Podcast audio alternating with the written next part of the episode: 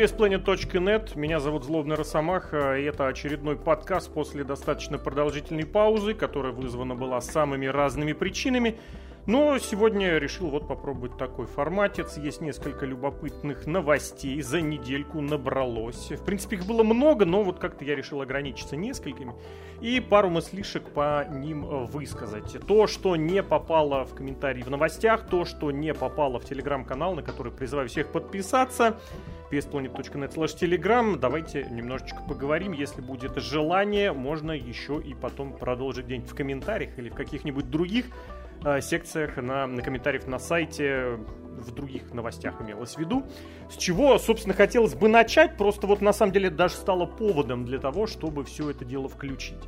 Сразу несколько рестлеров э, из WWE Э, те, которые либо раньше работали, либо сейчас работают, э, рассказывают о том, какие у них были планы, какие у них были идеи, что они пытались предлагать начальству, руководству, Винсу Макмену лично, ну и так или иначе, кстати, неважно, пошло это в силу, пошло это в эфир или нет, то есть, грубо говоря, прислушивался к ним Винс или нет, просто это вот показатель того, насколько креативны а точнее не креативны, вот эти самые ребята, которых мы как-то по привычке уже защищаем. Почему я говорю защищаем? Потому что как только что-то глупое, сценарное происходит на шоу WWE, сейчас говорю именно об этой компании, сразу возникает желание кого обругать? Ну, естественно, сценаристов, да? Винса Макмена, который оторвался от народа, оторвался от реальности, который уже ни черта не соображает и заставляет там, я не знаю, что делать, новый день блинцами разбрасываться. А потом вот такие интервью выходят или какие-то комментарии получается, ты понимаешь, что они в Винсе, в Макмене делали. Ну, точнее, не только в нем, потому что Винс Макмен, безусловно, это самое последнее слово. Человек, который может либо дать ход какому-то сюжету, либо наоборот зарубить его начисто. Но в конечном счете не надо забывать, что есть еще вот эти сценаристы, букеры, которые предлагают свои идеи, э, которые общаются с рестлерами, в интересах которых доводить свои мысли. Ну, соответственно, до агентов, до продюсеров, до букеров и далее до э, Винса Макмена. А в последнее время мы видим, что и напрямую-то с Винсом общаются достаточно многие. Но я бы хотел в пример привести вот буквально, ну, сколько, трех-четырех человек, которые высказались, и от э, высказываний которых становится просто страшно. Ну, началось все с Пейтон Ройс, да, помните, как пару недель назад в своем собственном подкасте, ну, естественно, куда же без этого, мы же все люди креативные, э, высказала, что когда Винс Макмен э, буквально зарубил какую-то ее одну мысль, и спросил, что тебе вообще нравится, чем ты вообще занимаешься, от чего ты ловишь кайф. Ну это же нормальный вопрос, да? Который можно задать не только в рестлинге, не только с перспективой на какой-то сюжет. И Пейтон Ройс ответила, ничем особенным я вообще скучный.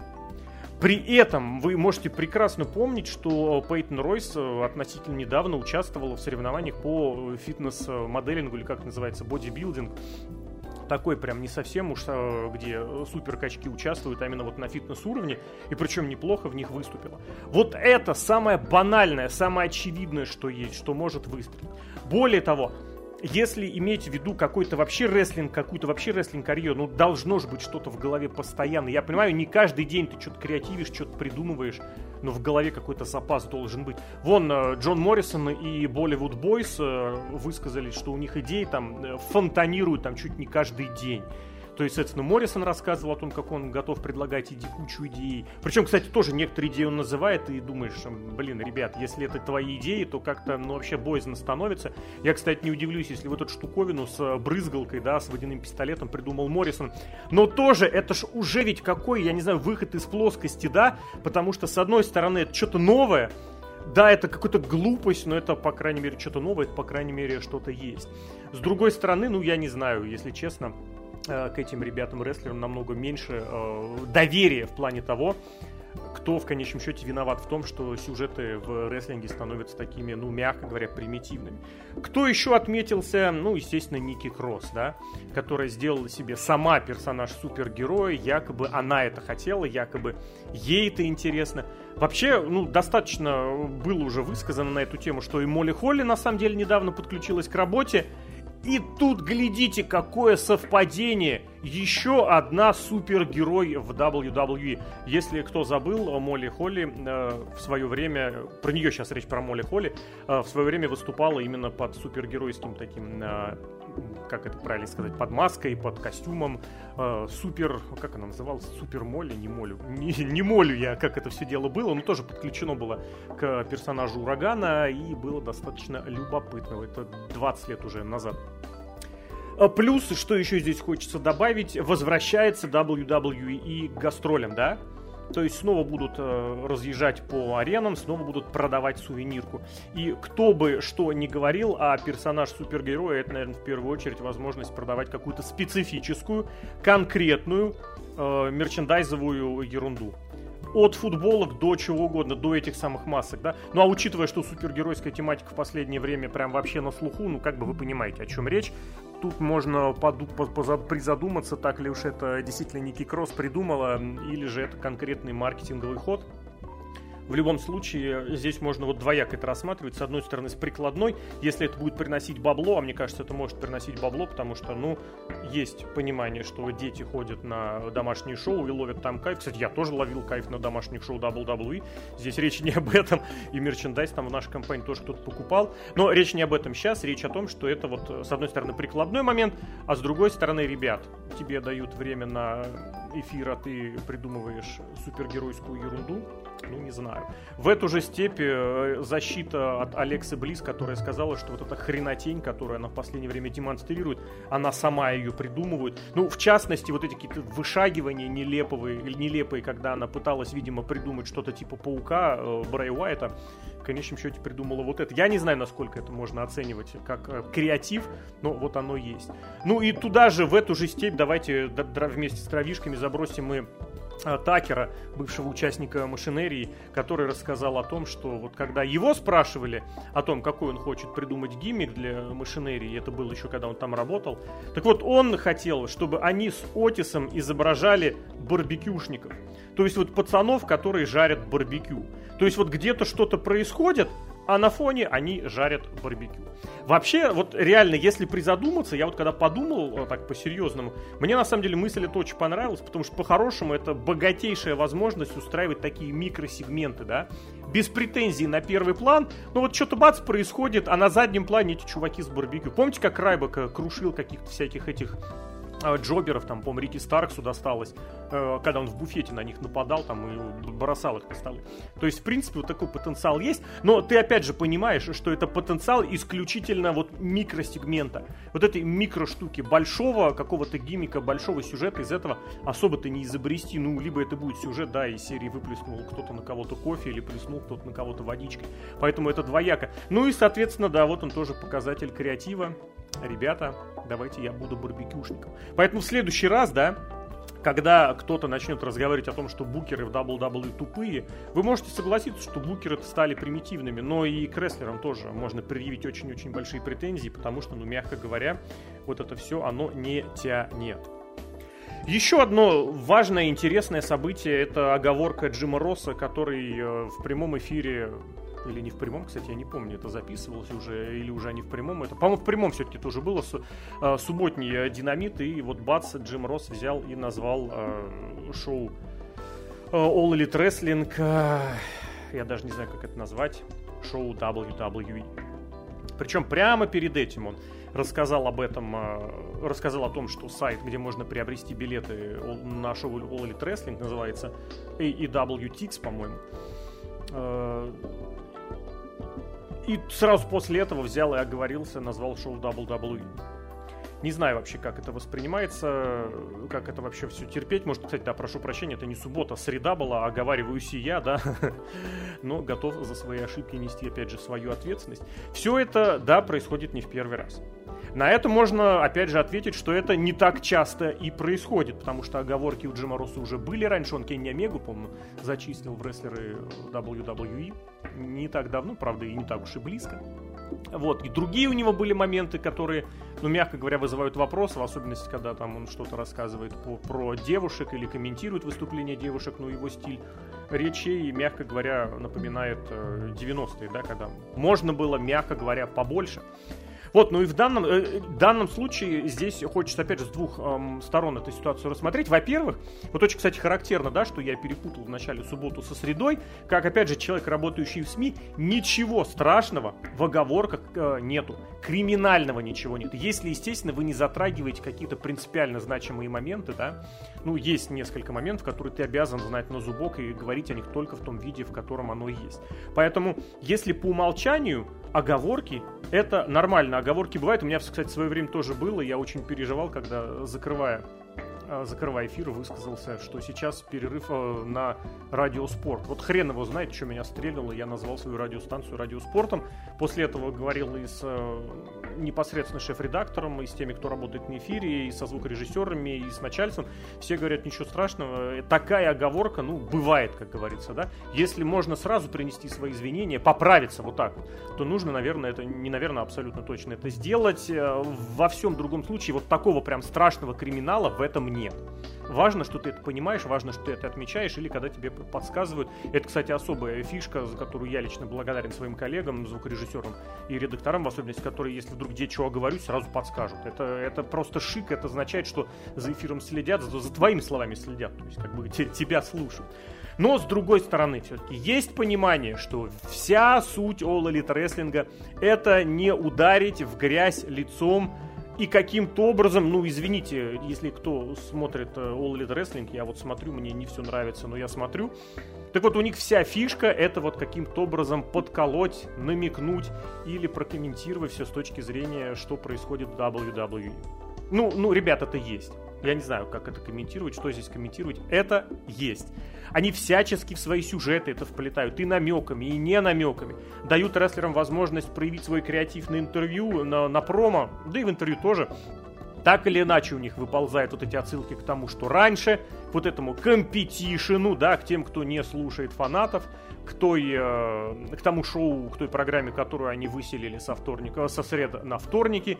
В общем, так или иначе у них это везде э, проявляется. И с другой стороны, опять же, и Джим Росс тоже можно понять, да, если у вас там в, в сюжетах э, Мэтт Харди бьется с Кристианом, ну, наверное, да, Джим Росс имел право на оговорку, если бы не вот это болезненное отношение всех, начиная прямо от президента, от Тони Хана, который себе, кстати, кучу всяких каких-то должностей придумывает, указывает, так тоже бывает. И вплоть до последнего Джобера, вот везде у них это сквозит WWE.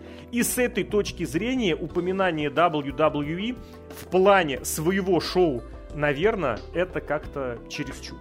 По Джиму Россу могут возникать вопросы, и возникали эти вопросы о том, что э, ну слишком уж многовато у него таких э, либо ленивых, ленивых вещей, либо вот в ходе каких-то шоу заметно вот эти моменты бывают, когда ему то ли неинтересно, то ли каким-то образом он отвлекается, то ли что-то еще. Ну, наверное, все-таки надо задуматься о том, чтобы Джиму Россу каким-то образом перейти, может быть, на другую работу или как-то снизить на, на него нагрузку. Но если такое происходит, значит, что-то происходит. И мимо этого невозможно пройти, учитывая, что прям чуть не все, кого они нанимают из WWE, из ветеранов, сразу направляются в комментаторы, вот, кстати, будет шоу Rampage, длится один час, еще и шоу записное, поэтому почему бы не вариант Джиму Россу передать э, факел основного комментатора кому-то еще, более, не знаю, молодому или э, готовому рубиться за All Elite Wrestling прям до последнего, а самому перейти на какую-то другую должность, пускай комментирующую тоже. Кстати, между прочим, не надо забывать, что Джим Росс это блистательный кадровик в прошлом. Э, по сути, значительное число рестлеров, которые стали супер легендарными в WWE, ну не легендарными, супер успешными в WWE за последние 25 лет, это все э, скаутинг и работа, кадровая работа Джима Росса. Поэтому здесь тоже не стоит этот момент скидывать со счетов. Вот, э, поэтому опять же, повторюсь, по-разному с двух сторон можно к этому подойти, но в конечном счете криминала в оговорке никакого нет, но если речь идет про конкурирующую компанию, наверное, все-таки да нужно за этим следить поподробнее, повнимательнее. О чем еще хочется сказать? Ну, ребят, я не знаю, опять же, как это оценивать. Я понимаю, что и про мерчендайз я уже сегодня буквально пару минут раньше высказался про продажи мерчендайза. Но признание нового дня лучшей командой в истории WWE, я не знаю, как к этому относиться. То, что это не так, наверное, очевидно для всех.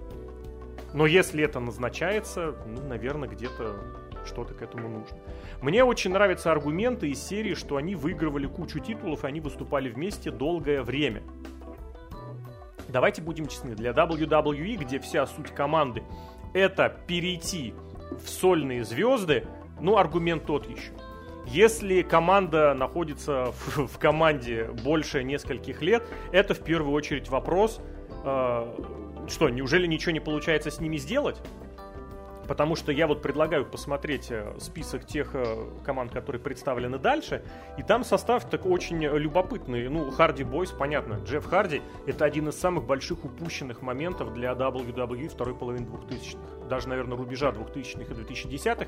Абсолютно, ну, наверное, процентов на 80 по вине Джеффа Харди самого, но по факту это и есть они очень много выкладывают на свой YouTube, я имею в виду WWE матчи, и вот 15-20 э, летней давности. Включите, послушайте, какая реакция на молодых Харди. Это нечто невероятное. Посмотрите тот самый Армагеддон 2008 Я вот реально, это одно из самых моих э, теплых, каких-то эмоциональных вообще э, восприятий, эпизодов в памяти да и, в принципе, э, матчи, которые я смотрел, это матч, где Джефф Харди выиграл свое первое чемпионство. После того, как в течение года он останавливался вот реально за полшага, после того, как э, в течение года, опять же, были всякие разговоры на тему того, что вообще, что, что вообще с ним происходит, почему его гнобят, почему его, ну, э, оставляют в статусе джобер для звезд. Потом, когда летом все это началось, ну, было ощущение, что летом восьмого года, опять же, было ощущение, что его ведут к титулу. Вот прям вот было это когда, когда, скоро, не скоро, когда оно наступит, что наступит. И вот оно это настало. Ребята, Армагеддон 2008. А еще лучше, кстати, рекомендую, поищите по торрентам или вдруг у кого где-то сохранилось. Вот запись э, pay-per-view. То есть не то, что на нетворке лежит, понятное дело, там что-то можно отмодерировать, а вот именно запись pay-per-view. Ну, чтобы уж прям, так сказать, из первых Джефф Харди это, это нереальный какой-то контакт с фанатами, чисто своей внешностью, чисто своим э, визуалом. Дальше основание Хартов. Ну, ребят, про Бретта Харт, наверное, я говорить не буду. Эджи Кристиан, ну, опять же, Эдж один из самых титулованных рестлеров за всю историю WWE и абсолютно, наверное, логично. Про Кристиана здесь э, ничего добавлять не буду. Как, кстати, про Мэтта Харди. Безусловно, талантливые ребята и в одиночном плавании, но вместе с своими напарниками это не то на пятом месте братья Дадли. Здесь можно двояко говорить. С одной стороны, что в WWE ничего выкрутить из ни из одного, ни из другого не получилось. Но вот не вспомнить Do You Know Who I Am и Булли Рэй я не могу. Потому что, опять же, у Булли Рэя был нереальный потенциал, который пытались реализовать в TNA. В меру это получалось, и, опять же, в определенном определенный успех был, но все-таки это TNA, это компания второго плана. А, поэтому здесь тоже не могу. А новый день, ну, блин, я просто не знаю, что сказать. Вот так или иначе в обзорах к шоу Ро возвращаешься к теме о том, что MVP абсолютно правильные вещи, говорит Кофи Кингстон. Вот ре- реально правильные вещи. И серии, что ты вот это время в новом дне теряешь. Что свой талант, а у Кофи нереальнейший талант, он, по сути, разменял на что? На тромбоны, на блинцы, на единорогов, э, слово пенисы и вот этот командный рестлинг, да, из которого периодически ведь Кофи Кингстон еще и исключали, да, когда выходил новый день, и на ринг поднимались Биг И Лэнгстон и э, Ксавье Вудс, ребят, это позорище, это просто позорище. Я вот чуть раньше прям буквально вспоминал, да, Джеффа Харди, реакцию на него восьмого года, но ведь абсолютно то же самое было с Кофи Кингстоном, причем примерно в те же сроки, восьмой-девятый годы когда Кофи Кингстон был нереально популярен. Он, конечно, попроще, да, как рестлер, непосредственно как рестлер.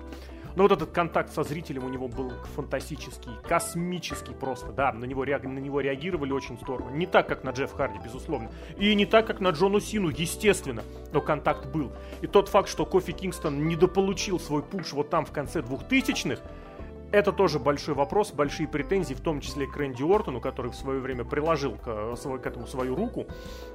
Вообще, кстати, очень интересно посмотреть сейчас, повспоминать э, конец 2000-х с точки зрения того, какие рестлеры тогда не получили пуш. Вот представьте, что в десятые годы еще до того, как стрельнула промо CM Панка, да, так вот, уже тогда начался бы пуш э, Джеффа Харди к основным, к большим звездам Джеффа Харди, а, Кена Кеннеди, Кена Андерсона и Кофи Кингстона.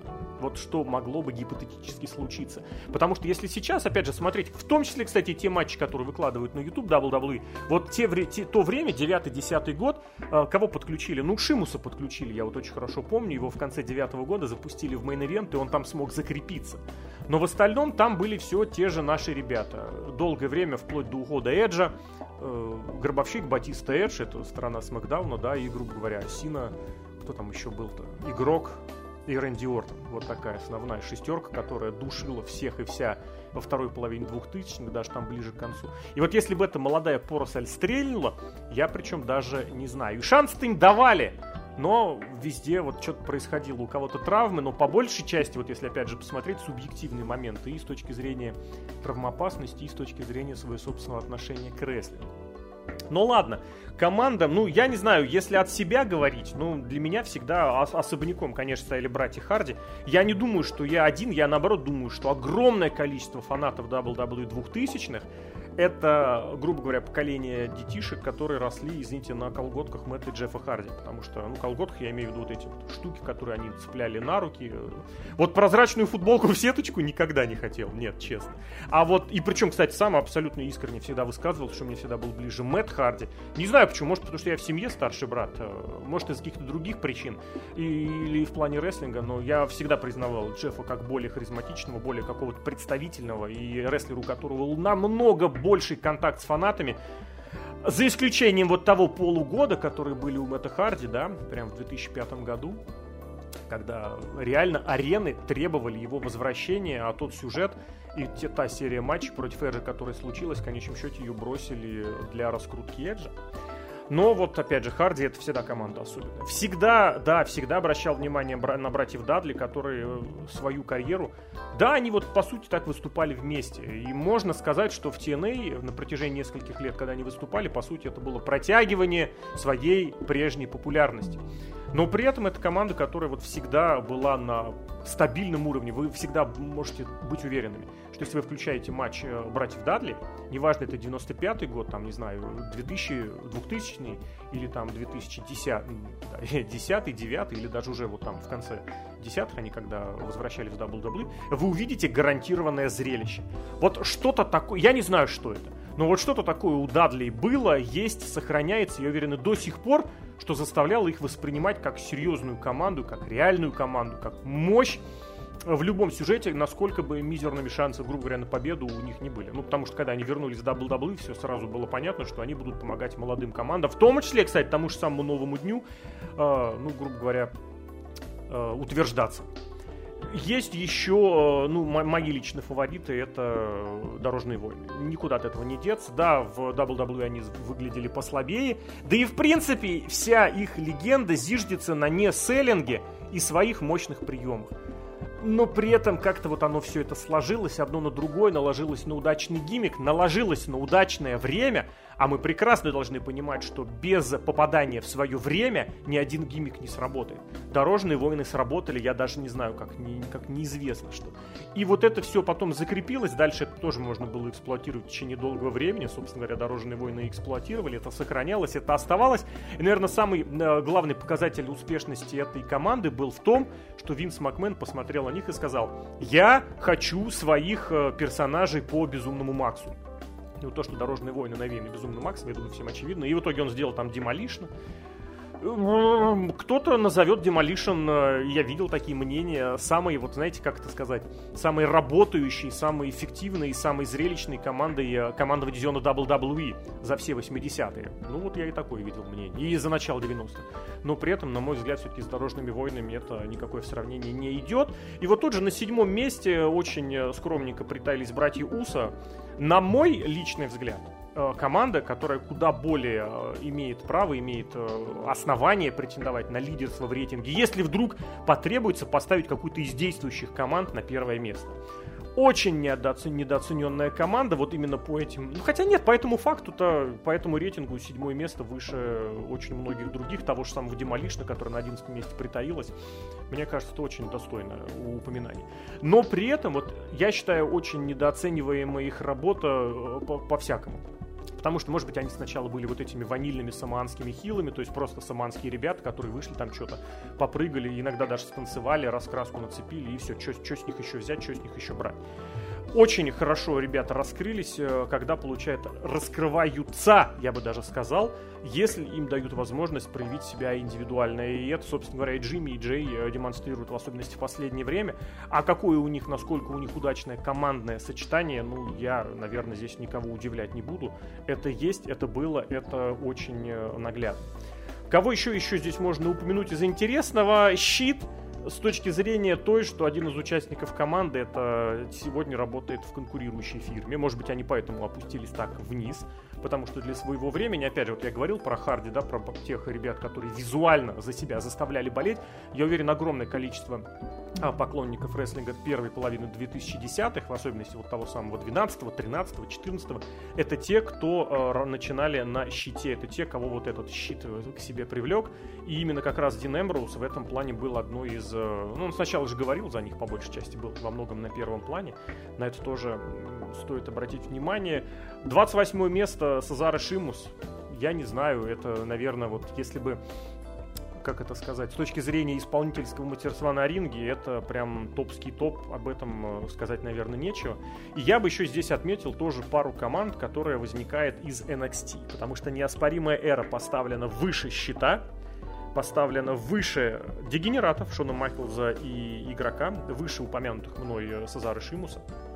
И э, Гаргана с Чампой – которые стоят, ну, на 38-м месте, да, но в частности, вот рядом с ними можно увидеть, например, Rated RKO, Эджи и Ортона. Понятное дело, что команда та еще, но тем не менее. Батиста и Рик Флэр, МНМ, это для тех, кто может вспомнить э, середину двухтысячных, это тоже имена весьма и весьма.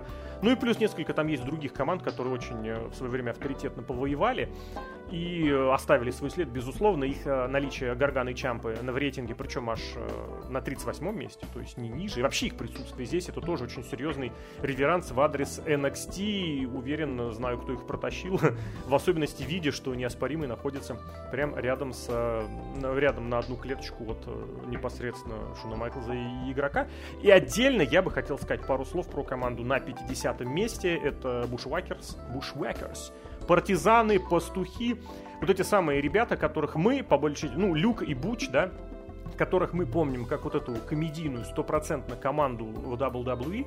И здесь вот очень важная ремарка.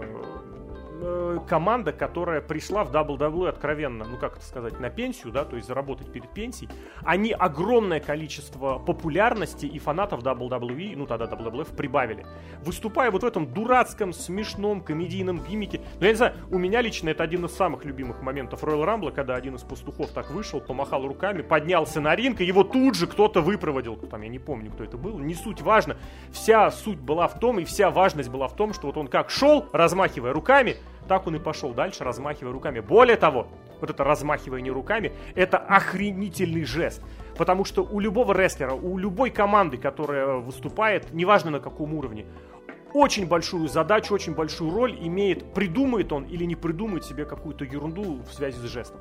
Это очень важно. Почему? Потому что это можно повторять, это можно демонстрировать, а некоторые штуковины можно демонстрировать и не только на рестлинг-ринге, не только в рестлинг-компании.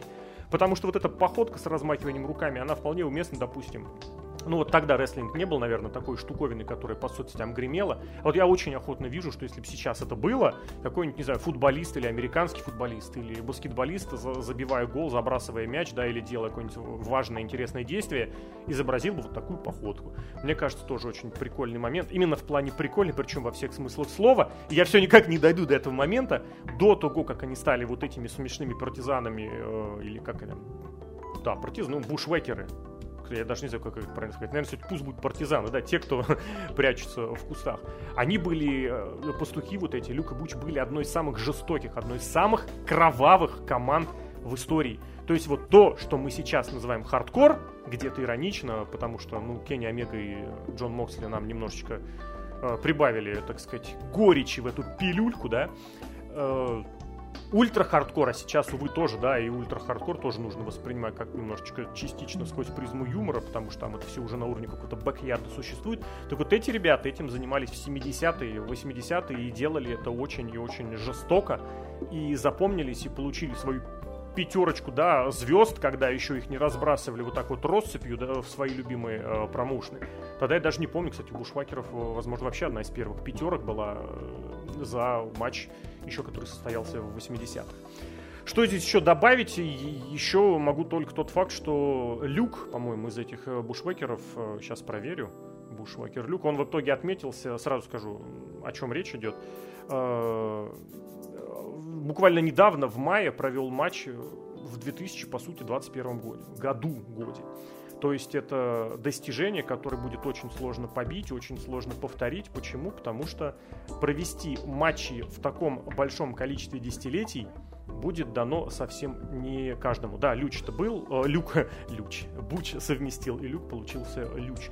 Так вот, э, пастух, партизан, он же там выступал как кузен Люк, начал выступление в 60-е. То есть, получается, в его, на его счету 60-е, 70-е, 80-е, 90-е, 2000-е, 2010-е и вот 2020-е. 7 десятилетий. Да, это отнюдь не рекорд, потому что рекорд принадлежит Мэй Янг, которая выходила аж в 9 декадах на ринг. Но, ребята, это тоже достижение. На данный момент Люк э, является, ну, по некоторым подсчетам, вторым по старшинству рестлером, который выходит на ринг. Ему 74, э, великому Коджику, Коджике, японцу 79 лет. Это уникальное долголетие э, продолжительность карьеры, которая охватывает вот такое огромное время, в течение которого люди э, выступают на высоком уровне и, соответственно, приносят э, зрителям то, зачем они ходят на рестлинг, зрелище, которое всегда интересно посмотреть. И еще уже, наверное, в завершении темы про команды, не могу тоже не сказать, просто посмотрите церемонию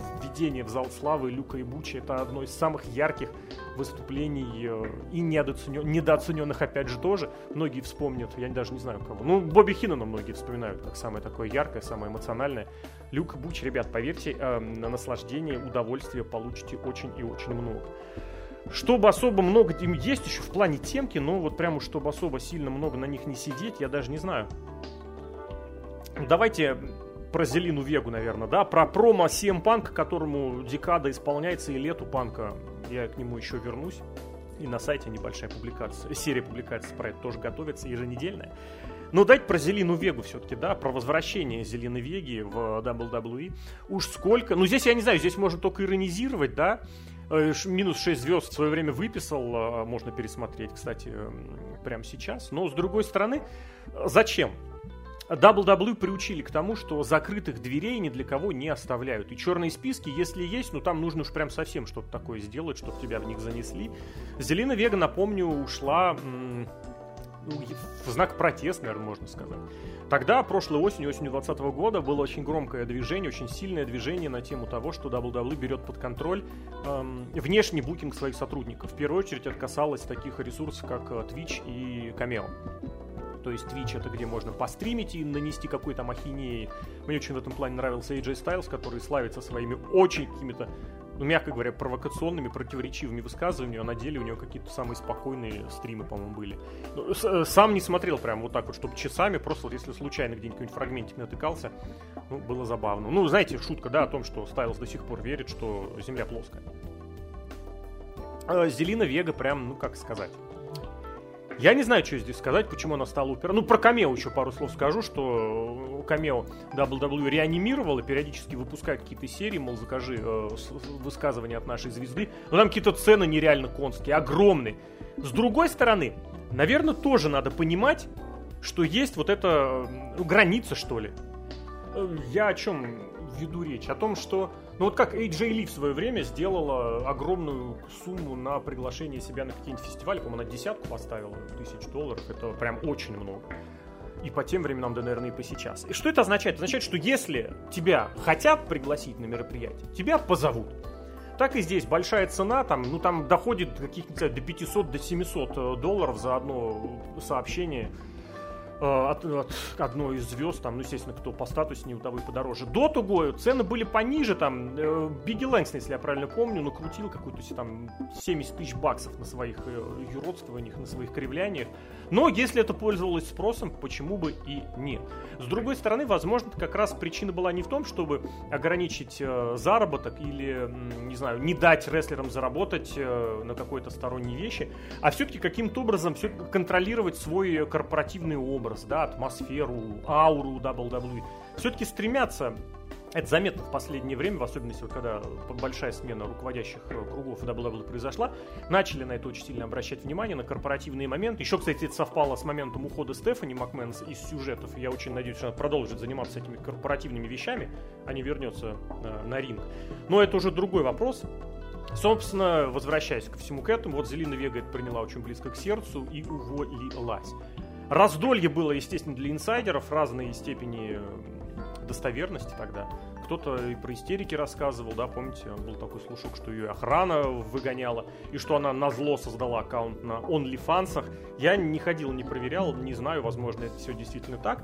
Но в конечном счете, вот, бац, когда дело дошло до, э, не знаю, до возвращения к ну, близости, скажем так, близости возвращения гастролей, про Зелину Вегу снова вспомнили. Очень мне понравилась шутка на сайте, за нее респект, э, о том, что, или, кстати, в Дискорде это было, о том, что э, на Зелину Вегу и на Алистера Блэка, на всю семью одно место в WWE, поэтому Алистера Блэка только вернули, ну вот когда его недавно вернули, только после того, как Вега ушла, да, когда Блэк, соответственно, уволили, можно и на Зелину деньги потратить.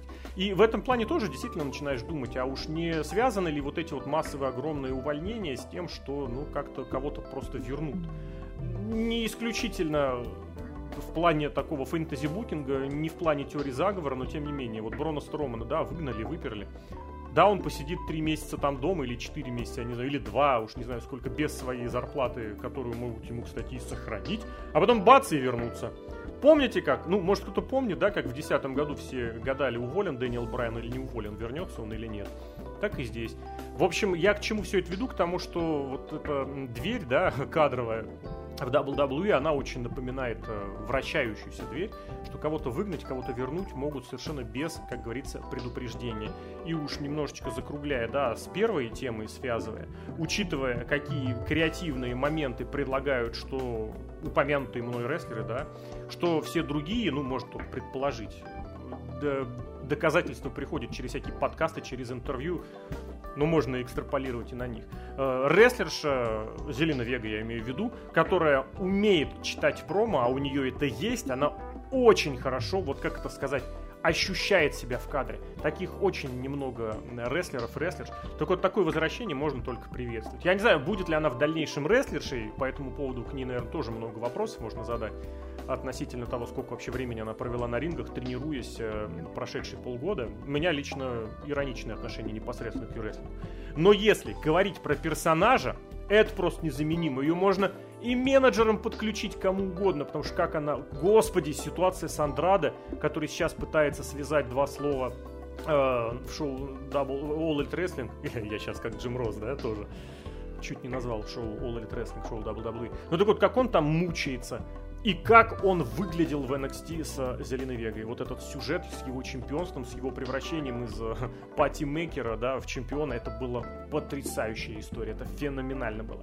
Зеленую Вегу можно хоть, не знаю, возьмите, блин, я прям на свою больную тему сейчас э, могу перескочить, не могу, а точно перескочу, прям моя больная мозоль. Назначьте ее какой-нибудь генеральной менеджершей, замените эту невменяемую Соню Девиль на Зелину Вегу. Потому что у одной вот этот все время вечно потерянный взгляд, отсутствующая интонация и какая-то все время такое ощущение, что ей хочется почесаться во всех местах сразу. Это когда она в кадре, Соня Девилли. Она еще, кстати, так еще плечи постоянно то ли горбит, то ли это она у нее осанка такая, я не знаю. И Зелина Вега, которая, я не буду говорить, что она прям готовая актриса в любую эту, но она себя настолько спокойно ведет в кадре, настолько приятно ее просто и посмотреть, и послушать. Посмотреть, я имею в виду в плане, когда она читает промо и как она себя ведет как персонаж. Хотя посмотреть на косплейные фотки, я уверен, многие скажут, что тоже прикольно, круто и здорово. Ну, в общем, это, мне кажется, приобретение очень-очень такое серьезное.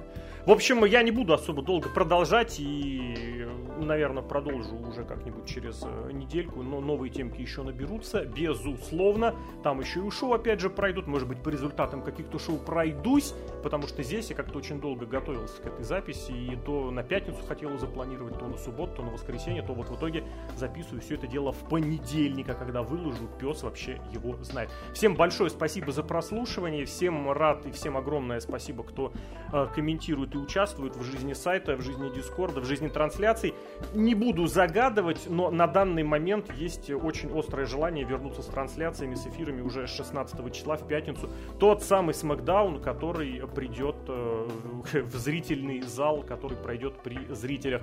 Если вдруг кому интересно, кто упустил, за предыдущий месяц ничего этого не было, потому что зараза коронавирус валит вообще нереально здорово, и голос по сути, у меня восстановился только буквально, наверное, неделю назад. Еще раз всем огромное спасибо. Услышимся в подкастах, услышимся в эфирах, увидимся на сайтах. Э, любите, цените и смотрите только хороший рестлинг.